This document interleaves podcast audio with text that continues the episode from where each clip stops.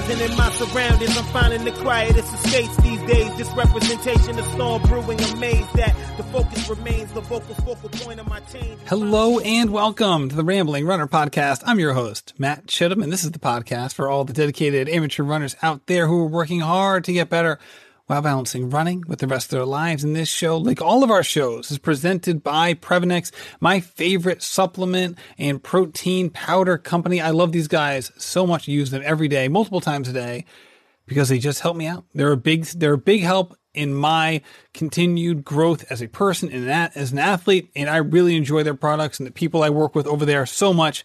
Their CEO, David Block, is just the best guy. He just really is. I talked to him today. In fact, something they're cooking up for later on next week and uh, just an awesome, awesome person. They give back to so many people in this community and all across the world, frankly. And it's been just been an honor to work with them what I like to talk about here on the Rambling Runner podcast are two things. I always talk about Neurify Plus when it comes to Mastering 40, but today isn't a Mastering 40 episode. So I'm going to talk about Joint Health Plus, which is something that I use every single day to help out my joints, which as runners, we know that that can be a problem issue, especially as we get older. In just seven to 10 days, you're going to notice a difference in how you feel with Joint Health Plus. And if you don't believe me, just read the reviews online. The people who have used my code specifically and used Joint Health Plus have really experienced a difference. I know this because David sends me the reviews as soon as they come in and it's the real deal. So if you haven't given it a try yet, go to Previnex.com and use code runner15 today. That's runner15 to save 15% on your first order. Believe me, you're going to be glad you did. In addition to that, if you're going to say 15%, you might as well stock up. Get the Neurify Plus, get the multivitamin, and get the Joint Health Plus as well. So today's episode is with Alexis McCoy. Alexis has become a friend of mine, someone who I often reach out to when I have a you know, potential new idea for the podcast or when I'm thinking about different things in the podcast or just as a sounding board. She's a fantastic person. And I was excited to have her on the show today because we're going to be starting kind of a two week series here of talking to folks who did a virtual Boston Marathon. And hopefully, we're going to be coming at this from a couple different angles. The angle today, well, actually, it's not just one angle because Alexis has such a rich history with the Boston Marathon, but she ran exceedingly well this weekend. Basically, the best marathon of her life. She did this weekend at the, at the virtual Boston Marathon. She's run a dozen marathons in her life, and it's uh, quite a thing to you know kind of get that the best marathon she's ever done. Now, we'll talk about what the time meant is you know in terms of you know what when do you stop when do you not stop the time and all that. Either way this is the best she's ever felt in a marathon and i was excited to talk to her about that experience. So no matter what the time was that was really important to me. Also she has a long history with boston. She was actually there in 2013 she had just crossed the finish line shortly before uh, the bombs went off. Uh, her uh, and her partner were there and that obviously was a horrific experience for everyone involved and for alexis as well. And we talk about the process process through which she dealt with that. And it wasn't a short process either. And uh, I really appreciate Alexis going deep on this one and it's an emotional topic. And I appreciate her um, going into all of it for all of our benefits. And this this episode certainly is more to it than that. We go over an hour because Alexis is phenomenal. And if you don't know her yet, you'll soon see for yourself. So let's get into it with Alexis McCoy. Hello, Alexis, and welcome to the show. Hi, Matt. Thanks for having me. It's my pleasure. I first things first. Congratulations on a wonderful weekend. We have a little series going on here. The Boston Marathon virtual race participants. You're among them. You did. You had a wonderful weekend. So first of all, congratulations. Thank you. Thank you. It was a really nice day to run it. I originally thought I would run it the last day, Monday, September 14th, but I saw the weather forecast and contacted my coach and said, nope, it's happening on Friday. And we went for it. And I'm really happy I chose that day. Yeah. What's that like trying to trying to, I guess, kind of working within the flexibility of picking a day. Did you view that as a positive because it did allow you some choice, or are you the kind of type A person where all of a sudden now it's like paralysis by analysis because you can kind of dictate all aspects of it? Yeah, so I'm a little bit of both. So I love the flexibility, but at the same time, I am definitely type A. Um, so it was interesting because I wanted to control every aspect of it, but then when I started thinking about the perks, I thought, wow, I don't have to travel for this race. I get to sleep in my own bed the night before. I get to choose what time I start. There's no long wait at the porta pot. It just, all these perks started coming up for me. And it was really nice being able to choose my race day. Yeah, I can I can totally see that. And I can also see people say they're a on the procrastinator side. Yes. Being like, "Oh gosh, I just I just procrastinated my way into a rainstorm here. I should have just should just done this in the beginning." Yeah. Um, you know, and sometimes you know, it's, it's funny. It's like, especially when it comes to racing, especially for someone like me. I know, and we'll get into this. You're someone who loves to race, so maybe you don't feel this. I have this like, I'm on the other end of the spectrum right? This complete aversion to it. Not complete, but you know, I'm, I'm being melodramatic about it. But I can see myself being like, oh, you know, just any any excuse to push it off or whatever. Um, and then and then all of a sudden, you know, spiraling down and being like, oh gosh, what did I just get myself into? Like almost like the the the sixth grader who has to you know do their entire science project. You know, in the two hours before school. Maybe you just do really well under pressure. Well, you know what? If you're a procrastinator who doesn't do well under pressure, you are in for some serious trouble. yeah, I thought it was interesting that um, the Boston Marathon organizi- organizers, the BAA, they opened it up a weekend early. So it was originally supposed to be September 7th through the 14th. And then a couple days beforehand, they sent out an email saying, oh no, we're going to add on a weekend. You can do this starting September 5th. And it did make me a little antsy because I thought, oh, should I just rip the band-aid off now like do it the first day on the 5th just just then so i could relax that's the way i was looking at it like don't put it off just it started to make me antsy but i did i did stick with the original plan of the second and final weekend but squeezed it in that friday before. Now what would have that done to your taper? Because you're talking a 10 day difference and for a lot of people that's almost the difference between the beginning of a taper and the end of a taper.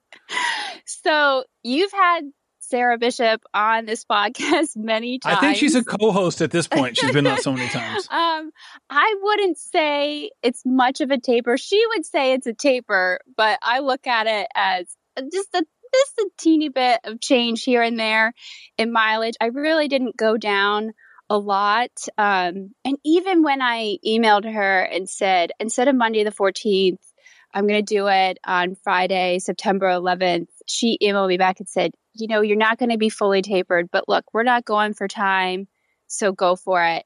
And I, I still, I still felt rested. I had done a, a really tough workout on that Sunday leading into that week. And so then I just didn't do a midweek workout. I would have done a Wednesday workout. So I did take. what did what did that look like? What did that Sunday workout look like? So that Sunday workout, I want to say it was, gosh, 12, 12 miles. It was like a three mile warm up, and I'm trying to think. She, oh, it was, it was definitely a death. We'd like to call it death by bishop workout. Um, so the first set of three after my warm up was 635 635 pace so one times three miles at 635 pace, half mile jog. And then she had me doing another set of three miles at 615 pace, which would have been a 5K PR for me. And then a quick jog and ending with a one mile at 615 and then a cool down after that. And I, I didn't, I hit the paces for the first three miles and then that second set of three and that last one mile, I was off probably by like five to 10 seconds on each rep, which was fine. Like a lot of times she'll give me that workout, and it really is, you are just supposed to do your best and give it your best effort. And I've learned to stop begging her to make the paces slower because now I just strive for those paces. And if I come up short, it's fine. It just means that it gave me something to strive for. So now I just embrace it and go for it. And if I come up short, the effort was there and I'm proud of it no matter what. So what was it like for you getting to the point where you weren't weren't viewing not hitting the paces as failure and started viewing the paces more as aspirational? Oh, this has been a long process. I have been I have been with Sarah um, since February of 2008. So it's been Wait, a, what? You've been with her 12 years? Oh, I'm sorry, 2018.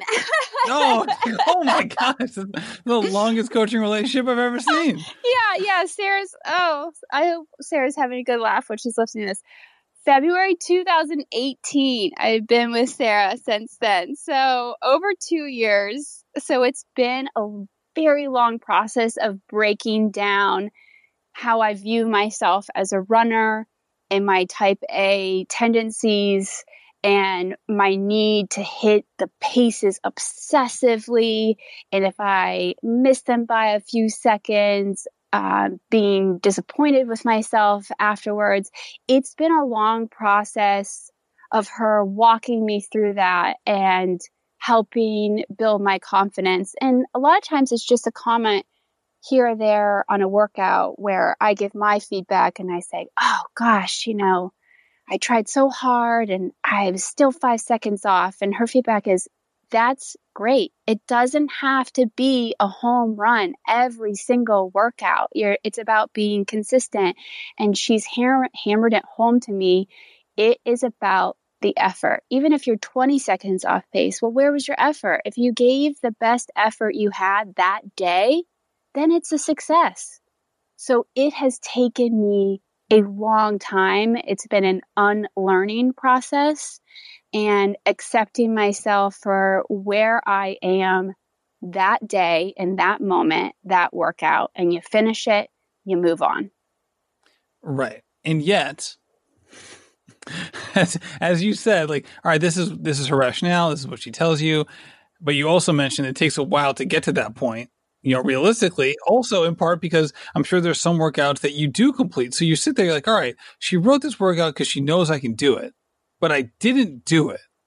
So am I able to at that point, and I'm by by me, I'm, I'm you know, I'm, I'm, I'm channeling you here. at this point, I'm, you know, I've done workouts, I've completed them. On this one, I'm not hitting the paces, and yet I'm just supposed to let it kind of roll off my back, no judgment. Um, is it hard at that point to not judge on one hand, but then like be positive on the other hand when you do hit it? Like what what are the hard parts about juggling that um, give and take with a coach who is really trying to push you to new heights and not kind of giving you easy wins with workouts, like really challenging you and making it so that you're not that you're being challenged, but also remaining optimistic and positive. Yeah. So, what I've learned from her is say a race goes extremely well, we're happy, we celebrate it. But when a race goes off the rails and you tend to view it as a failure, we don't dwell on it. And I've started to see things equally, treat things equally. If I don't hit the paces in a race or a workout, I'm not going to waste my time getting upset about it, dwelling on it, worrying about it, letting it ruin my day. It used to ruin my day and and I would be in a bad mood. And what a waste of energy. And if you nail the paces or beat the paces or you knock a race out of the park, that is awesome. Be happy and celebrate it.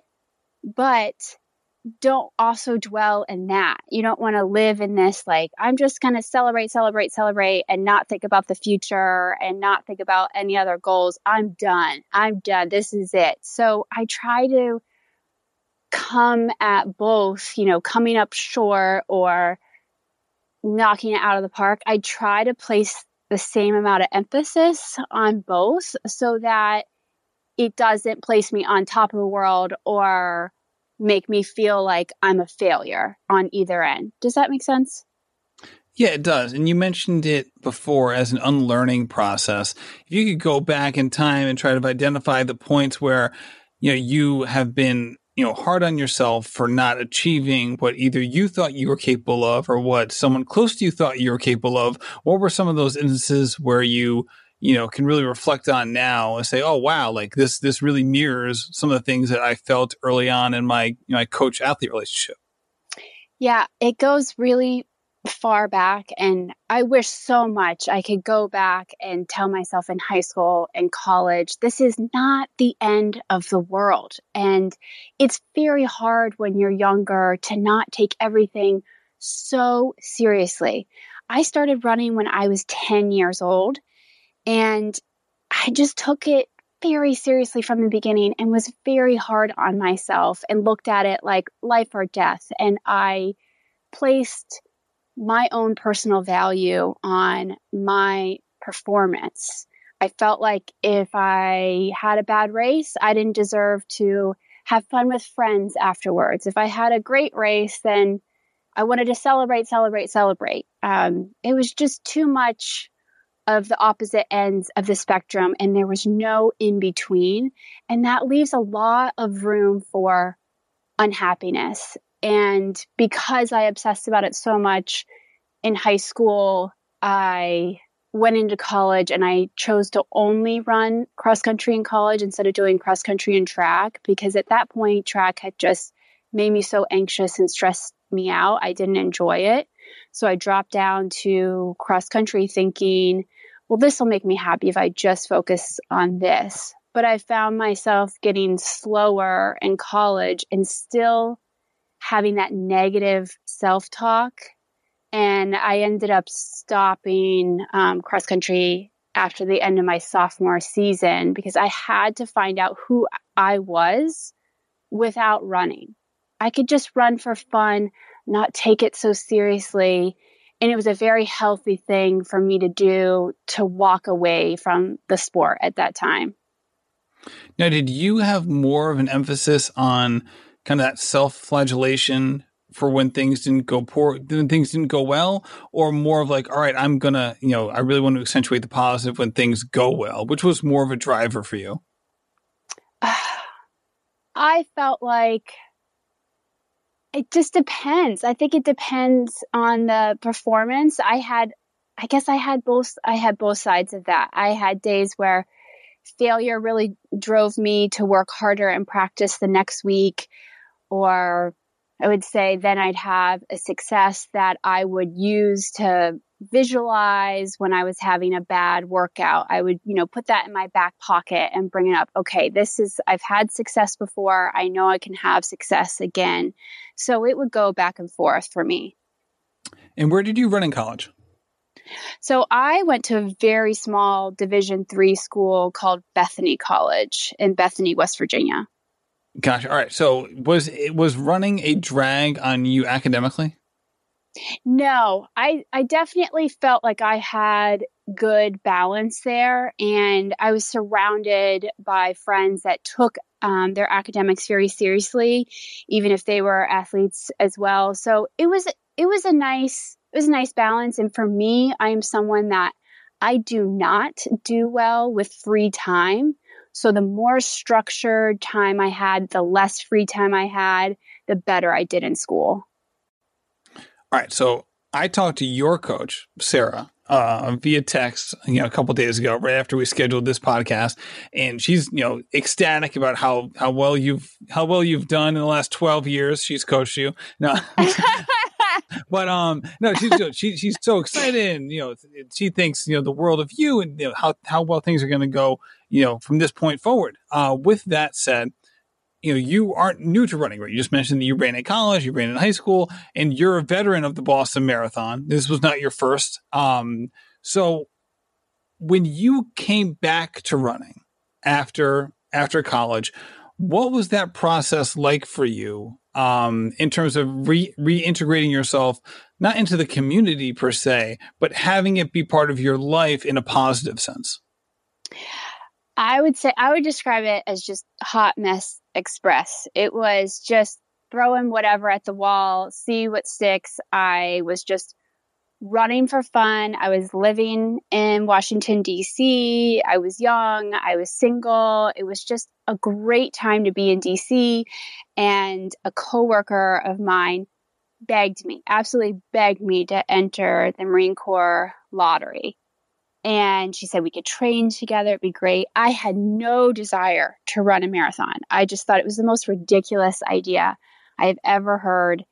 And we both got in and I just thought, okay, it'll just give me something to do, something to focus on outside of work, bring more balance to my life. And you would think that I would understand to do speed work. I was doing speed work in high school, I was doing speed work in college. You would think that I would put two and two together. No, I just decided I wanted to run around eight minute pace. So I did every single run, trying to do it at eight minute pace. I was exhausted all the time. I didn't do any speed work. Instead, I just signed up for a race every single weekend. It, it didn't matter if it was a 5K or a 10K or half marathon. It was just whatever. This this this will work. This this will get me to marathon ready shape. And when it came down to the actual long long run, doing a 20 miler, I signed up for Akron Marathon because it was close to where my parents lived in Ohio. And I told my parents, I'm going to run 20 miles and I'm going to drop out right at the 20 mile mark. And you can pick me up, we can go home. And I thought it'll be great. Water stops, and then I'll be good to go for Marine Corps, which was two weeks after Akron Marathon. My parents saw me at mile 20, and I was on pace to qualify for the Boston Marathon. And I just screamed at the top of my lungs, I'm going to qualify for the F in Boston Marathon. And my poor mom is like mortified that I just screamed the F word in public so loudly. And I just charged ahead and ran a 338. At, at that point, I the longest run I had done was 17 miles. And I think it was just pure adrenaline, excitement. I had no idea I was in the realm of being fast enough to qualify for Boston. And at that time, the qualifying time was 340. It's much different now for 18 to 35 year olds. Um, so that was it. So I qualified for Boston at Akron. I did try to run Marine Corps two weeks later and dropped out around mile 17 because. Yeah, your friend must have been pissed. You must have been like, oh, what the heck, man? No, here's the best part my coworker never ended up running Marine Corps. oh wow. She never followed she never followed through with training. Never and so that's the funniest thing. And I I'm still in contact with this with this coworker. The funny thing is she has still never run a marathon. So she was the catalyst for me becoming a marathoner and she still has never run one herself and she's not interested in it and she's a runner. She just doesn't want to go that far. So every time do you run a good race, does she just like raise a glass to herself? Like right, that was yeah. me. I'm yeah. the reason. Pats herself on the back. that is that's remarkable. All right, so you qual- so you basically like I, I love you know it's so funny right because we, we all have these huge goals that mean so much to us, and then sometimes we'll get a goal without even like planning on it. Like all of a sudden, it's like, hey, like obviously mid race, you're feeling very strongly about getting the BQ all of a sudden on a race that you didn't even expect to finish, never mind qualify for something. Um, and then that kind of changes the trajectory of what, what lies ahead as you progressively at that point, and I can't wait to talk about your own Boston Marathon experiences because that's you know what we're doing here is you know this whole Boston Marathon recap series. I'm so excited about it. But as you progress more and more into running, did you find yourself um, falling into the trappings that had grabbed you before, or were you able to distance yourself a little bit from those experiences? I was able, surprisingly, I was able to distance myself. I found so much freedom and so much joy in the marathon. It is life changing. I mean, there's something that happens around mile 20, mile 22, where you find a second gear that you did not think existed in your body, in your mind. And it's a metaphor for life. It, everything, all the stress you have, all the doubts you have about yourself, it goes away because you think if I can finish a marathon, I can do anything.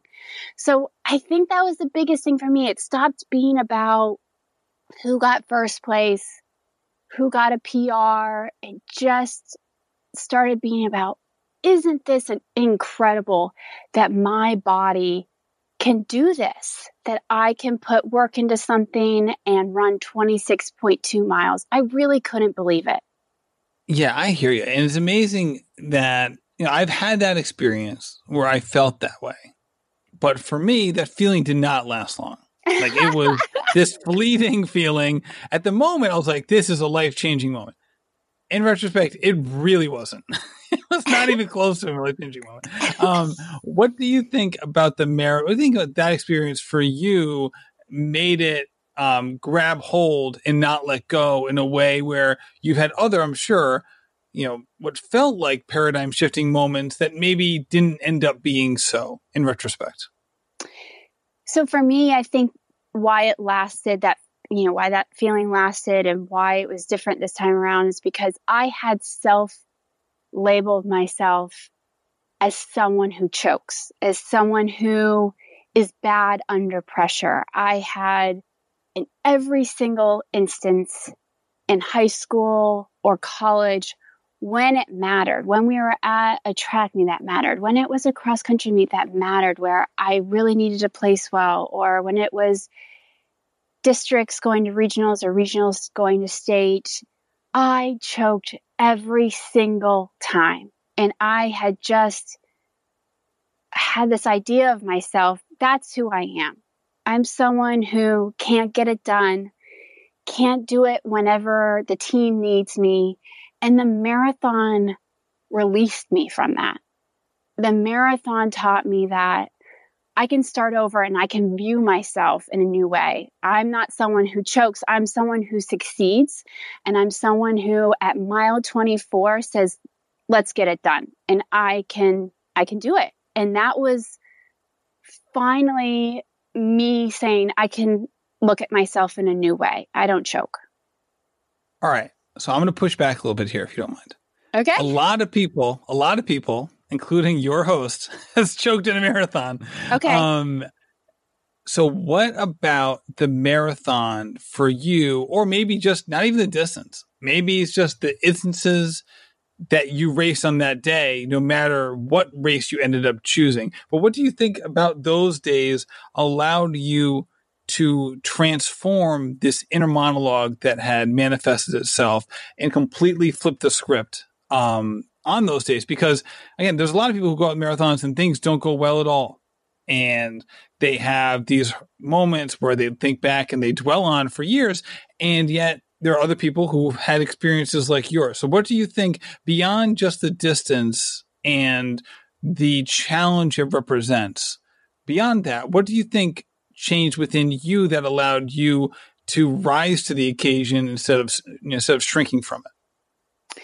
I think it was finally being able to overcome the inner monologue, the nasty self talk, the just negative, horrible things that you think to yourself at the start line, at mile 16, when all you can think is, how in the world am I going to run 10 more miles? And I cannot tell you still to this day, in every race that I've ever had a PR, I would say it's, you know, 70% negative self talk, 30% me trying to scream back that at that inner dialogue and just saying, nope, nope, no, you have to keep pushing. And I think that inner, you know, the inner voice says, you cannot go one more mile. You can't, you're, you're going to slow down. This isn't going to happen. You are going to waste all this training, all this time, just every negative thing you can say to yourself.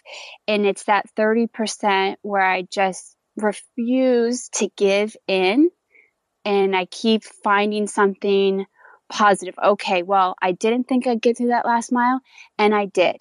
And I'm going to focus on the next water stop. And if I feel terrible after that, I'll let myself slow down. Okay, well, I made it to the next water stop. I'm going to focus on the person in front of me. I'm going to put that invisible rope around their waist and I'm going to pull them in. I'm going to pull them in. So it's a constant battle in my brain and I think that was a big difference for me was winning that inner battle and quieting the negative self-talk and teaching myself that I actually I actually can quiet it. Now, did these negative thoughts really come out in races or are they are they there for for workouts as well?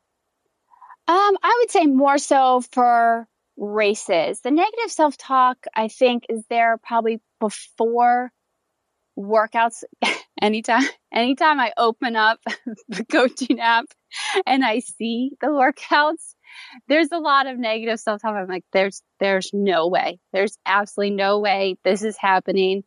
And then it's a relief thinking to myself, well, it's not a race and I could just go out there and give it my best effort and that's okay. It's more so a lot of negative self-talk, um, on on race day, the night before races, um, the first mile of every race. It's it's pretty intense, and even though I've been running for so long, it, I don't know if it'll ever be gone. Yeah, I can't imagine. I can't imagine it because you know you have that case. I can't. I can't even think about what a race would feel like without the negative self talk.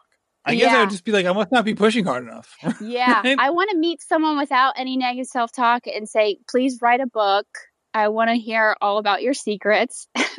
I don't know. I feel like that person might be insufferable because there'd be no counterbalance. You'd be like, oh man, can you please filter some of this?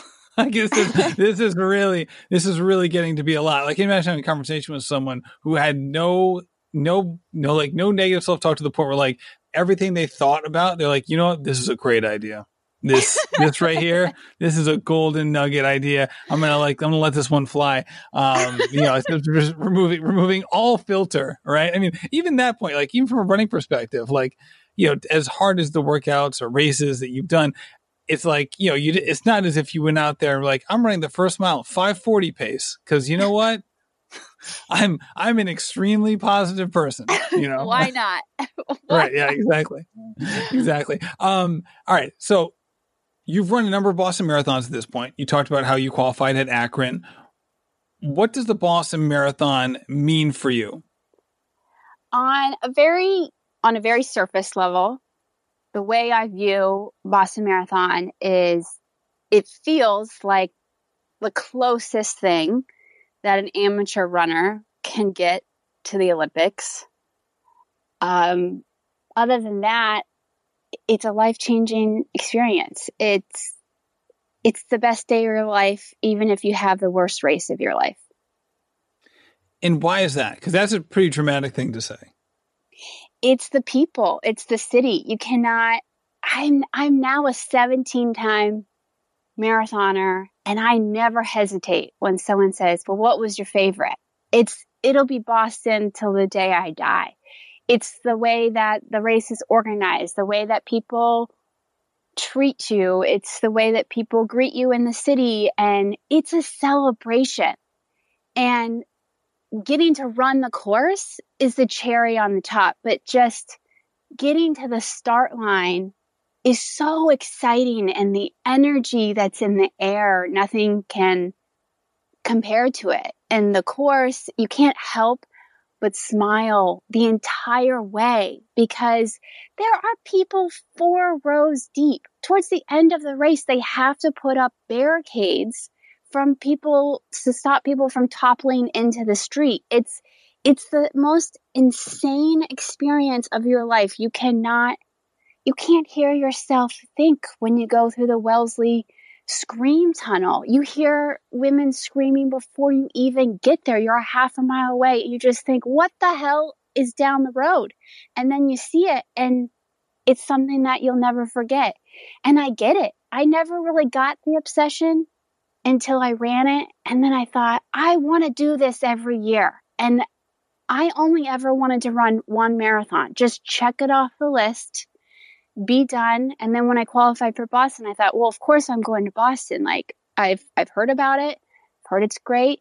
And then I ran Boston and I thought, that's it. I'm in for life now. I'm not you're not going back. You it's an obsession. All right, and part of your Boston experience includes 2013, which for you, um, I'm not, I'm, I'm not going to talk for you, but you were there in 2013. Um, a lot of people who ran, you know, everyone who ran that race has their own story to tell. When you think back to that day, what are some of the things that immediately come to mind? Um, for me, it's a it's a little tough to talk about without getting emotional. It was it was a beautiful day, and I'm I'm very fortunate that I got to cross the finish line. I'm very fortunate that uh, my husband stayed safe. Um, but if I'm perfectly honest, that that day broke me. It absolutely broke me because when you think about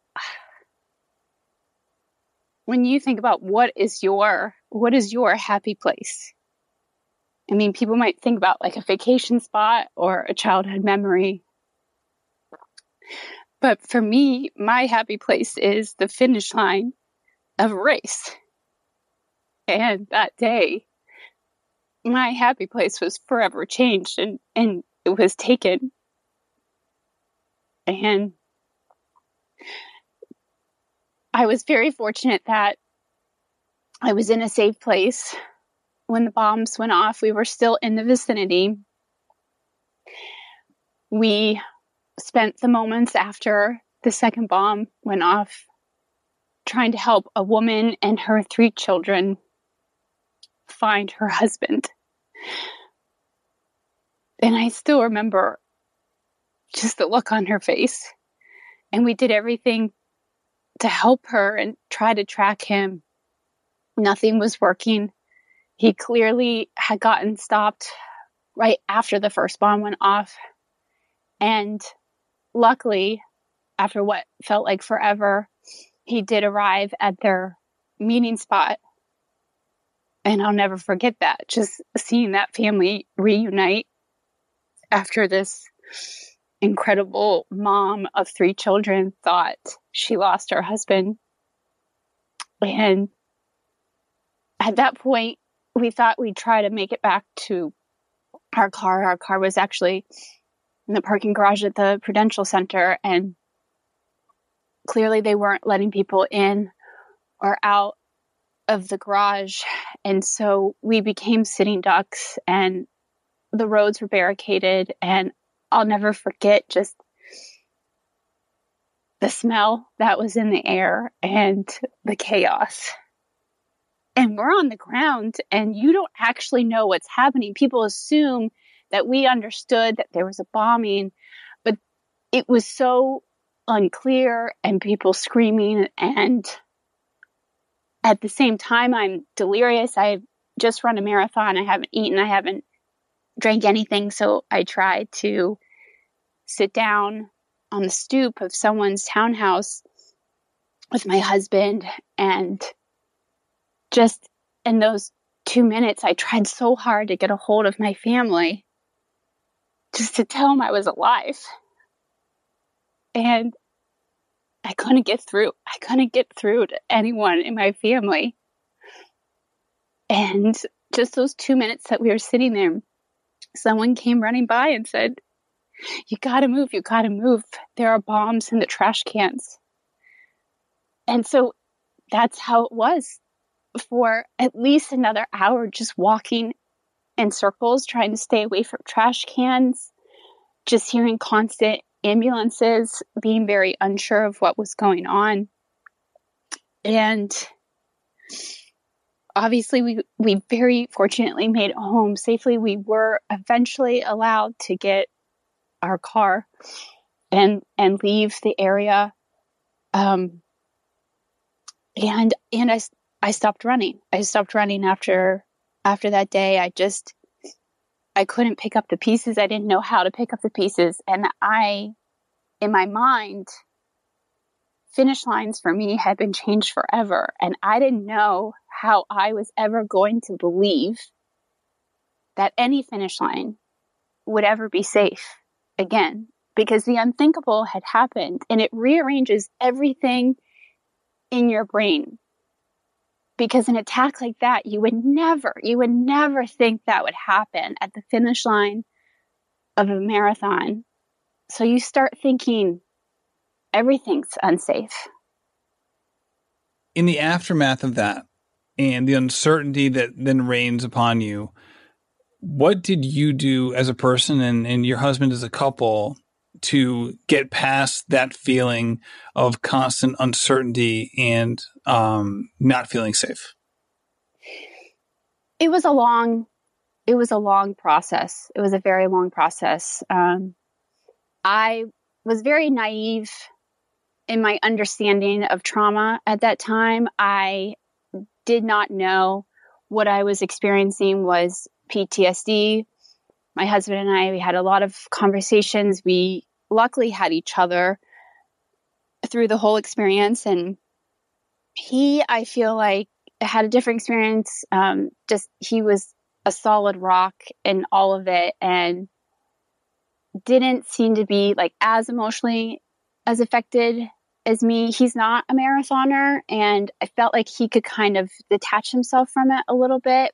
And that enabled him to offer me just so much support, and it was great and he encouraged me to start running again. And I felt like I was just kind of taking my time. It took years, but eventually, obviously, I'm I'm racing again. I'm competitive again. But it was it was a very long process, and I wish I wish early on I would have understood that it was PTSD. Did you come to that realization while you were still suffering from it, or did you learn after the fact?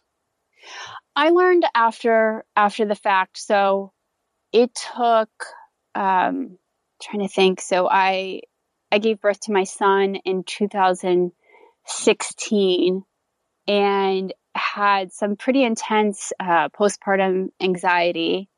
And it was my son's pediatrician who clearly saw an anxious, stressed out mom sitting before him next to my son. And he asked me, you know, is your anxiety to the point where it is affecting your day to day life? And I said, absolutely, yes. And he said, if you don't feel personally invested in getting help for yourself, think about it as getting help for your son on behalf of your son. You help yourself. That means that you get to be a better mother to your son, a less anxious mother towards your son. And that is when I started going to therapy and start peeling back the layers and realizing that the PTSD was a big driver for the postpartum anxiety. And it was a big relief to just put a label on it and learn how to work through it. And I just want to highlight something here because you and your husband, you know, you were in, you know, very close proximity to each other when the bombs went off. Obviously, you had a different experience in the three and a half hours or so leading up to that, but you were both there for it, and yet you had very different reactions. What is that like, kind of in the moment? Not in the moment, but you know, shortly thereafter, when you're struggling with it and he's not and then years removed when you're you're you're going through therapy and you're learning from it and he doesn't have that same experience. What's that like as a couple where you have a shared experience but you have a vastly different reaction to that experience? It made me question things on an emotional level. It made me question am i am i oversensitive? Am i am i crazy? Am i obsessing over this? And and he always just reassured me and was very kind, like, you know, everyone just interprets things differently. And he always reassured me, yes, it was a very traumatic event. You are not blowing this out of proportion. It's just we have different reactions to it. And he was like, I feel sad about it. I feel anxious. I feel worried. It just doesn't, it just didn't affect his everyday life. And you know, I had for years I had recurring nightmares. You know, he never had nightmares. And so it did make me feel self conscious at times, but we would talk through it and he would reassure me, you know, if you're feeling this way and I'm not, it doesn't invalidate your feelings. Right. Yes. And I know that for some people, no matter the experience, you know, when you have wildly different responses to that experience, even if they're not by choice, you know, there can be some level of acrimony there because it can be like, hey, like, you must not be sad because you don't feel how I feel, or the opposite, right? I know mm-hmm. that can be can be troublesome for people. So as you know, after your son was born, and then you know, you had a very insightful pediatrician, you started going to therapy, peeling back the onion, as you put it, and as you went through that experience, at what point did introducing running back into the mix become something that you felt um, good about? So I had I had definitely started running again like around I would say 2000 2014. So it wasn't that like that long after the bombing. It's just it was bits here and there. It was not consistent at all and I had made a promise to myself that I was only going to do it for fun. There would be no talk of qualifying for Boston or getting back there whatsoever because in my mind there was no way in hell I could survive that emotionally because I just had too much fear around returning and I couldn't process it. So it was just let's have fun, let's run a marathon here and there. But if I want to walk in the middle of marathon, I'm going to walk. I'm going to have fun. I just, I thought it would make me feel better to take the pressure off. And so I did that for a long time from 2014 to 2016. And uh, once I gave birth to my son in May of 2016, I started looking at running differently. I thought, okay, well, I did it competitively. I did it for fun. Now I want to do it for my mental health. It's my alone time. It's my me time.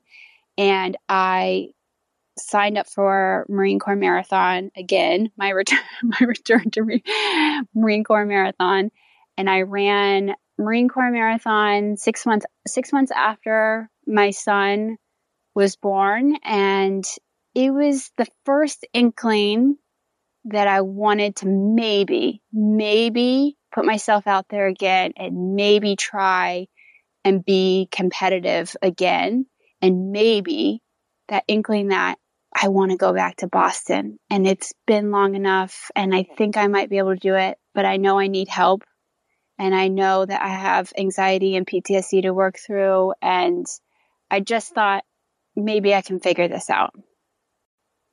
All right. Earlier this week, you classified yourself as a serial racer, someone who lives to race, wants to race constantly. You described your build up to Akron. Um, I don't even know when you did long runs because you're racing every weekend. I'm sure you figured it out. Maybe you just did really long cooldowns, but um, you were at that point. And then obviously there was an extended period of time where you weren't racing and you weren't even when you maybe step to the line or test yourself, it wasn't in that same capacity of like, I'm going to go all out. I'm going to make this happen. You now work with a coach who is of this same ilk. So mm-hmm. talk to me about when that part started to come back and when you feel like there was a, a defining moment when like all of a sudden it went from a curiosity and mental health being the motivation to all of a sudden racing for racing's sake? So, this is the craziest part of all of it because I felt like I had started telling myself a story of, okay, I want to start racing, I want to start being competitive again, but I wasn't getting faster. And I just was so tired and just exhausted, just, you know, being a new mom. It was really hard. And then in November of 2017, I read an article about a mom of four children who won the Marine Corps Marathon. And she works full time, has busy, busy life, and gets up at 4:30 in the morning to do her workouts. And I remember the feeling when I finished that article, I thought, I have been telling myself a story. I've been telling myself a story that I'm a tired mom, I'm older now, I probably can't get faster, I can try, but I've just been giving myself an out. And then when I read the article, it just lit a fire under me. I thought, I'm going to give it a shot again. I'm going to figure this out. If I don't qualify for Boston on my next marathon, I'm going to hire a coach. So this was 2000, end of 2017. And I, I, right when I read the article, I signed up for Austin Marathon, which is in February of 2018. And I just put my heart into it. I did the best I could. And at Austin Marathon, I ran a 338 and technically I needed a 335 to qualify, but I need I definitely needed to be under 335. And I knew on the way home from Austin, I thought, this is it. Got to hire a coach. And um, McKirdy trained announced that they had hired Sarah Bishop and they had mentioned, you know, she's a she's a mom and she's an Olympic trials qualifier. And I thought, that's what I want. I want a mom. I want someone who's like in it and she can empathize with me about how hard it is to be a mom and train. And I hired her. And the first week after I hired her, I went out on an easy run and I was listening to a podcast where she was being interviewed. And halfway through the podcast, I stopped dead in my tracks and I was like, oh my God. I accident I accidentally hired my inspiration. It's it's Sarah Bishop. Sarah Bishop is the mom of four who won the Marine Corps Marathon. And I somehow did not put two and two together. And I thought, this is going to change my life. This is going to be, this is going to be it. And that was, was that Lindsey's podcast? I'll have another. Yes. Yes, it was. I remember, I know that podcast well because I was listening to that on a run as well. And now every time I drive through, every time it was a, it was a run that I usually don't do. So every time I go down that street to drop my son off at soccer or something, I always reflect on that episode, which is funny. So it's like you know six to eight times a year like you know for me it harkens back. Like it's like for me my mind connects places with like the audio that i heard in that place. And whether it's podcast related or music or whatever right? There's, there's those instances. And i definitely have that you know not the same feeling you had but something similar. Um that that is wild. Um so let's fast forward to this year because we described you you're a serial racer. You know you hired your inspiration. You're progressing. You know that relationship is going well. 2020 is here. And now there are no more races. So how does someone like you all of a sudden come to handle a situation where all the races that you love doing are now gone, despite the fact that now you're fitter than you've ever been. How did you handle that? In the beginning, I don't feel like I handled it very well. I needed time to to process everything that was happening and very thankful that I I had a coach. I have a coach during this uncertain, crazy year. If I did not have a coach, I don't think I'd be running at all this year because I wouldn't have anyone keeping me accountable. And I think the hardest part was I was so focused on 2020. I started referring to 2020 as my victory lap because I thought it had taken me seven years, seven years to go from the 2013 Boston bombing to getting an entry into 2020 Boston Marathon. I qualified for 2019 and I missed the cutoff. I didn't get in. And that was really upsetting. And so got that real comfy cushion, got in. It's happening finally in 2020. And then I also had always wanted to be in New York City Marathon. And I finally got a time qualifier for New York City Marathon, which is which is insane. Like it's it's I never thought that was a possibility. I ran a 313 at Chicago Marathon, which gave me the time qualifier. And I just kept saying, this is it. No matter how I perform at Boston or New York, it's just a big victory lap and I can be happy about it and just relax. And when Boston got called off, I just thought, I can't believe I have to wait longer. And I felt very deeply sad. At the same time, I felt very, very relieved that they called it off because from my perspective, and I don't want I don't want to mince words here. I did not want to participate in another Boston Marathon that ended with the possibility of someone dying. It just, it was horrific to think of what could have happened if they went forward with the race.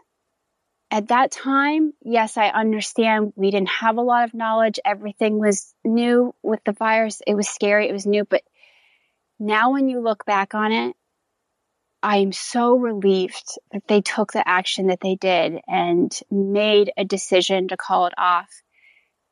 But yes, I did take the time to just process it and mourn it. And so I mean, the day they called it off, I, I knew, I knew, I said, I just need to take a two week break and give myself some space.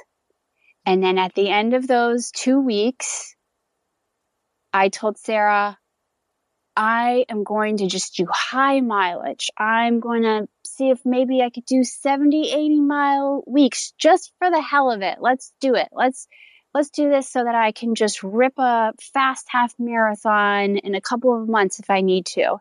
And she said, okay, so we're going to drop your mileage and we're going to focus on the one mile and you're going to run the fastest mile of your life and I and the I exact opposite of what you're planning. I love it. I have I have the email to prove it. I just responded and said, "Okay." Like I I was like, I am not even going to disagree with her. oh my god. Just the fact that she was able to flip my perspective and flip the training on its head and if you're familiar with McKirdy Trained, you know that they did the one mile um, time trials. They did a set of four, four one mile time trials. And it gave athletes the opportunity to completely change their training.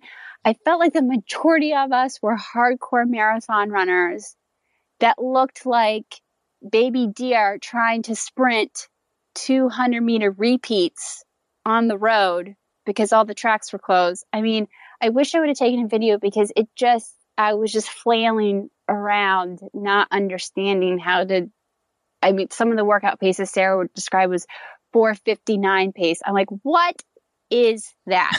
I what I my body doesn't understand that. So Sarah Sarah saved my ass. I mean, she really did. It because if the mile if she hadn't have told me about the mile trial training or if she hadn't have pushed back on this whole I'm going to run 70 mile weeks. If she hadn't have pushed back, I don't know what would have happened. I honestly probably would have ended, ended up injured.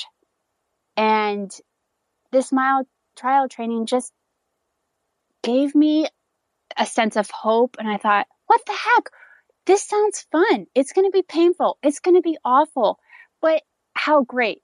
A mile, no matter what, is over so quickly. And then I found out that a mile feels just as awful as a marathon. I love it that like the the mile series helps set you up for like such an unbelievable race because you know looking you know thinking back you know giving up track was one of like those major moments for you of like this isn't going well running isn't going well i need to give up track yeah. you know and, and you know so it's, it's so funny how, how things come around like that. So here we are you just had a wonderful weekend. You just set if you if you you know if you do a stop time marathon, you know, this is like you know what counts in the virtual race series world, right? So yeah, yeah. a lapse a lapse time you ran around three eighteen and you know in mm-hmm. change, of course. Um, stop time because here you are, like the race isn't roped off. You know you you have stoplights and whatever, and oh my you gosh. know, bathroom breaks, whatever. All of a sudden, you you know from a stop time perspective, you know you set a PR, which is like which is insane for no other reason than you know, part of the reason that you love the marathon is the crowd support that you got and derived from Boston. And that's the first thing that comes to mind. And here you are running fastest as you've ever run in a marathon and doing it virtually, doing it by yourself. And you know what what when you finished that race not finished but obviously you you knew with a mile to go what what was happening but at the conclusion of that race what did it feel like for you in terms of what you had accomplished in comparison to other races that you've done well in so just to stop you there so you say with a mile to go you knew what was happening so i did not know what was happening So oh shoot! I kept, Thank you for correcting me. I kept my watch. So, and I do this in all races. I keep my watch on lap pace because my whole mantra and belief is just focus on the mile that you're in. And I never see the overall time. I don't usually click it over until I'm in like the last 400 meters. I cannot tell you how how many times every PR has been a total surprise until I click I click the watch over. And I had an inkling, I had an inkling that I had looked at Sarah's race plan for me for the virtual Boston and I I started laughing because I I looked at it and I thought I think this might be a PR if I follow this race plan. And I went back and looked at my Chicago Marathon splits and I was like, yeah, this is very similar to what I ran at Chicago last year. And I told myself, well, it's been a year. It's been almost a year since, you know, Chicago last year and and I'm in a different place and I feel strong and I I just didn't feel like I had the pressure. It felt like this is fun. And heck yeah, I'll just follow her plan and see what happens. Why not? And so I never, I never clicked my watch over to see the overall running time. And I especially didn't because the last three miles I slowed down. I was running like towards the end, I was running like 710, 715. Those last few miles was like 725, 737. And so I, I wasn't kicking it in. I was thinking, just don't injure yourself. Do not injure yourself. Do not go crazy the last three miles of a virtual marathon. So then when I stopped my watch, I did like wanted to make sure it was 26.23. I didn't want to, you know, make it too short or anything. I I just burst out laughing. I thought, are you kidding me? A 312? Are you kidding me? And that's the first thing that Sarah texted me. She was like, You realize that you just PR'd your marathon.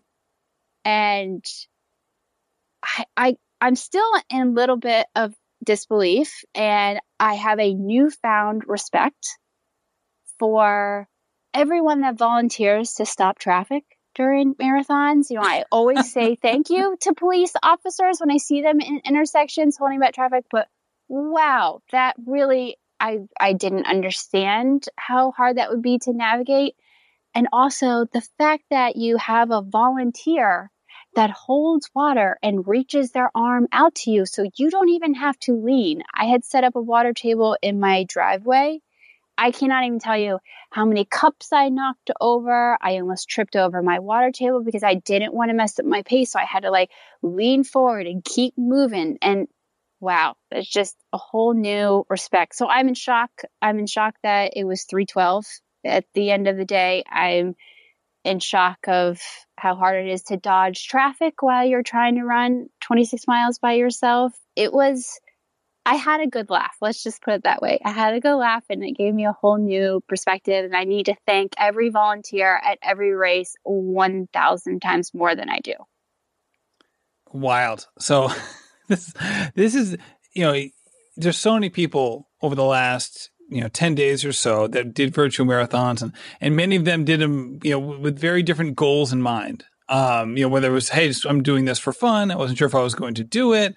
Other people, you know, going as hard as they can. Other people having some version of like a, a small get together, um, to kind of run with people, uh, and, you know, and hopefully in a safe way and everyone kind of has had a different way that they approached it. You talked about how you went into it knowing full well what the game plan meant for you. Did you in your preparation leading up to the race, you know, a couple days uh, leading in and also morning of, did you treat this as a race? Um, you know, in all the ways that you would have treated, uh, you know, more traditional race. Yes, I definitely treat it as a race. It was the same pre-race rituals, you know, the same race fuel that I was ready to take. Um, I all the carb loading, the typical pre-race meal I have the night before. The only thing that was that was different that I say was the biggest benefit was I got so much more sleep than I usually get. I'm usually in a hotel by myself and I maybe get 2 hours of sleep because I'm so nervous. And I didn't feel nervous because I got to walk out my front door and run, which is just such an incredible blessing. And it really calmed my nerves. And I think that for a lot of people, this virtual race, I think it went well for a lot of people because there wasn't the stress of the travel or being in a new place and just the fact of sleeping in your own bed. If you have better quality sleep, you're good to go. Well, this has been a really enjoyable conversation, Alexis. Thank you so much for coming on. I had such a great time um, talking with you and, and, hearing all of your insights and uh, you know, and, and heart and heartfelt observations. With that said, I just want you to be aware, if you aren't already, that Sarah texted back to me and was like, "Oh, she's, oh, she's going to break three someday. Just, just you wait." So, you know, if you're if you thought the hard workouts were over, I think you have uh, you know a whole new world ahead of you it's the first thing she texted me after Boston Virtual. and I I threw up in my mouth a little bit cuz I know what's coming, Matt. I know what's coming. I want to break 3, but there's a world of pain coming my way and bring it on, Sarah. I'm here for it. Alexis, thank you so much for coming on this episode. This was fantastic. This was really, really good. And I think you can see why, if you didn't already know, why I love talking to Alexis because she's just so insightful. It was funny after the podcast, we finished up and she's like, I don't know if I was able to communicate my points correctly. I'm like, listen, you're, you are an excellent communicator. What are you talking about? Like, you're a better communicator than me. So if you weren't worried about communicating your points correctly, well, then shoot, then I am in some serious trouble. But I think we all know that she did a fantastic job. And we're better for it because what a uh, impactful episode that was. So, what we're going to do again, like I said in the intro, next two weeks, we're going to be talking to a variety of people who ran the Boston Virtual Marathon. And I hope you really enjoy this little mini series. I know that I've enjoyed talking to these people so, so much. So, again, thank you so much for listening and happy running. This has been a production of Rambling Runner Podcast. This podcast is produced by David Margetti of In Post Media. Thank you to Meta P for the music. His song Righteous Path featuring Rex Mayhem and Chip Fu is produced by Symphonic Bang.